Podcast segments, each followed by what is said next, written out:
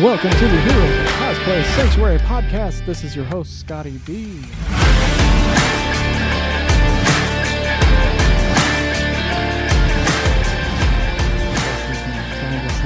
Website www.heroesofcosplaysanctuary.com. Follow us online for weekly content on cosplay, fandoms, interviews, tips on how to build your cosplay brand, and of course, always a safe space for you to share your stories and what motivates you to stay active within the community and contribute to our cause to bringing cosplayers together in this space. This week on the podcast, we're going to talk about spaces that you can go to find tutorials. Uh, this might seem like a very redundant topic to cover on a podcast where there are so many other podcasts that actually give you this advice. This isn't what my podcast is really set up to do because I am a terrible sewer. I am a terrible EVA foam smith, and most things cosplay except maybe painting, I am really just all thumbs. So, where do I go for cosplay tutorials? And how do I get a hold of the people who create these tutorials in order to figure out what it is that I'm doing in cosplay? Do I hit people up on DMs or just look around videos and search on YouTube? I mean, what what's the best approach to finding the right tutorials and to figuring out what it is I'm supposed to do with cosplay? Or when I get stuck and frustrated, where do I find the answers? So chances are YouTube has something that you are looking for. But are you motivated to figure out where you need to go and what you need to do to make that cosplay? So maybe you're halfway through it, or you're looking for some content that really does provide you with the how to solution for free on how to get from A to B, making your Magneto cosplay, or making your Gambit cosplay, or making your Rogue cosplay, whatever the case may be. That was very Marvel centric, but you don't have to make a costume to cosplay. It's good to find out how, but it really depends on what your goals are inside of the community and with what you want to do with cosplay. I mean, if it's just a hobby, you don't have to go out and make everything yourself. You can commission people, you can buy most cosplays online. But if you are looking to create and are looking for tutorials, one of the biggest skills that I see that works in making the best cosplays is sewing. And I think that later in the season, when we talk about Yaya Han, you're going to find that she agrees that it really is one of the biggest skills and one of the most sought after and highest learning curve skills that you will get is sewing inside of the cosplay space. Without sewing skills, you are somewhat limited in the amount of garments that you can make and what you can create.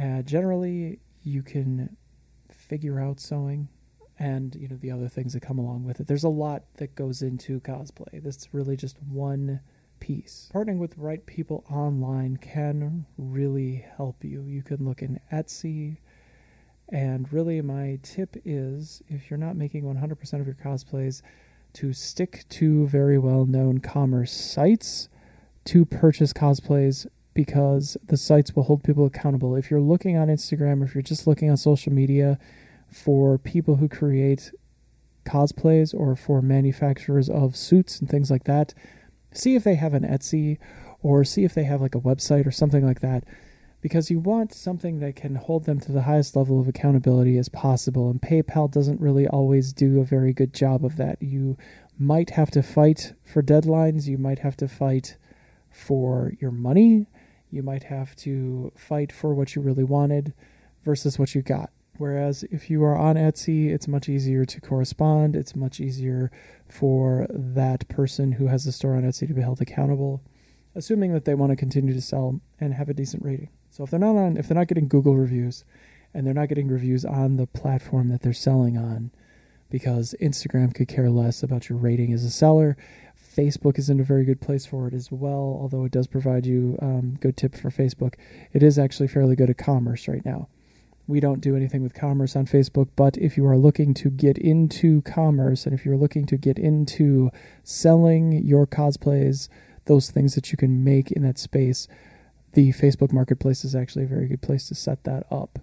It isn't the most highly accountable space that you will find, but in terms of being able to get things out into the market. So, what does that have to do with tutorials, really? partnerships part of the learning process. So the know, like, and trusts that you find online, you find their content, you find their product, you're much more likely to follow them and actually learn from them. So finding someone and slipping into their DMs, sending the money on PayPal, it's a great way to donate, but probably not a very good way to just start to finish complete a cosplay with somebody because there's just no accountability there and it's a lot of buyer beware. Moving on to the channels on YouTube and Twitch where people are crafting cosplays.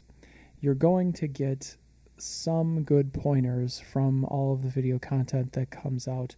I have a number of favorites. I can link to them to the show notes uh, versus going through just the many, many people that produce content at scale online that I use to try and figure out what I'm doing. And actually, some of the people that I've recently commissioned uh, Geek Ethos. I will call them out on the show here because they've done a great job with the foam armor that I am using for my Dr. Fate cosplay. Thank you so much, Geek Ethos, for all the work that you do.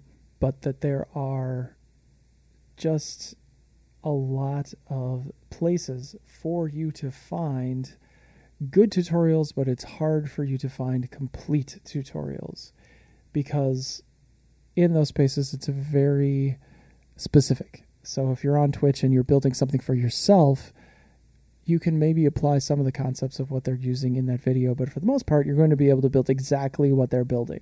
Sometimes details get skipped over as well because you just think, like, especially in a live video, you kind of just feel like, well, maybe I'm taking this for granted, or maybe I skipped over because it's just something that I just do second nature. But to people trying to learn from those tutorials, it can be very difficult in some cases where you go from A to C and you don't know what B is. You're like, wait, happens to me a lot with different kinds of tutorials on YouTube where I'm just missing a piece I'm like, why did they? Why did it work for them and not for me? And then I find out, oh, there's all these other steps that they skipped. You'll also be able to figure out what skills you need to work on based on those kinds of things that you're looking for in YouTube. So the more types of videos that you're looking for, whether it's a specific cosplay that you're trying to find out more about and how to build those pieces exactly, or if it's more for like generalized skills in sewing or crafting or prop making, something like that, you're going to figure out what you're trying to work on. It's fair to say that if someone's been at it a little bit longer, especially in terms of a video that you're finding on YouTube, they might have tools that you don't have access to, they might have equipment you don't have access to, and they might have a lot more space than you do. So you might not be able to completely replicate those things that you find in those tutorials that you're looking for online. One bigger tip, I guess, that I would say for looking for those tutorials online is take it with a grain, see what you can glean from those videos, and of course, watch the videos because they are going to give you information on potentially where you want to go with cosplay. But don't take it literally and think that, oh, well, I can't build any of this stuff because I just don't have the setups. I don't have any of the things that I need in order to create for myself that cosplay that they're working on in this video and then think that you also have to go out and spend a bunch of money getting like an entire workshop just to 3D print and to have a big, you know, table for crafting and all of this these tools hanging from your wall that you don't have right now.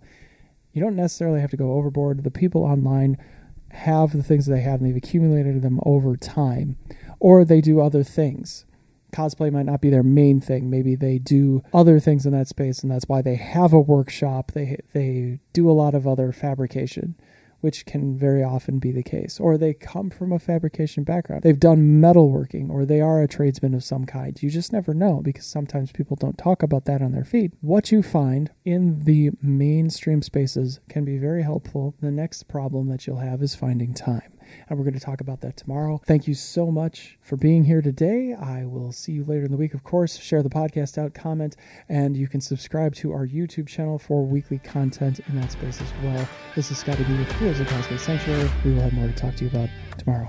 Bye bye.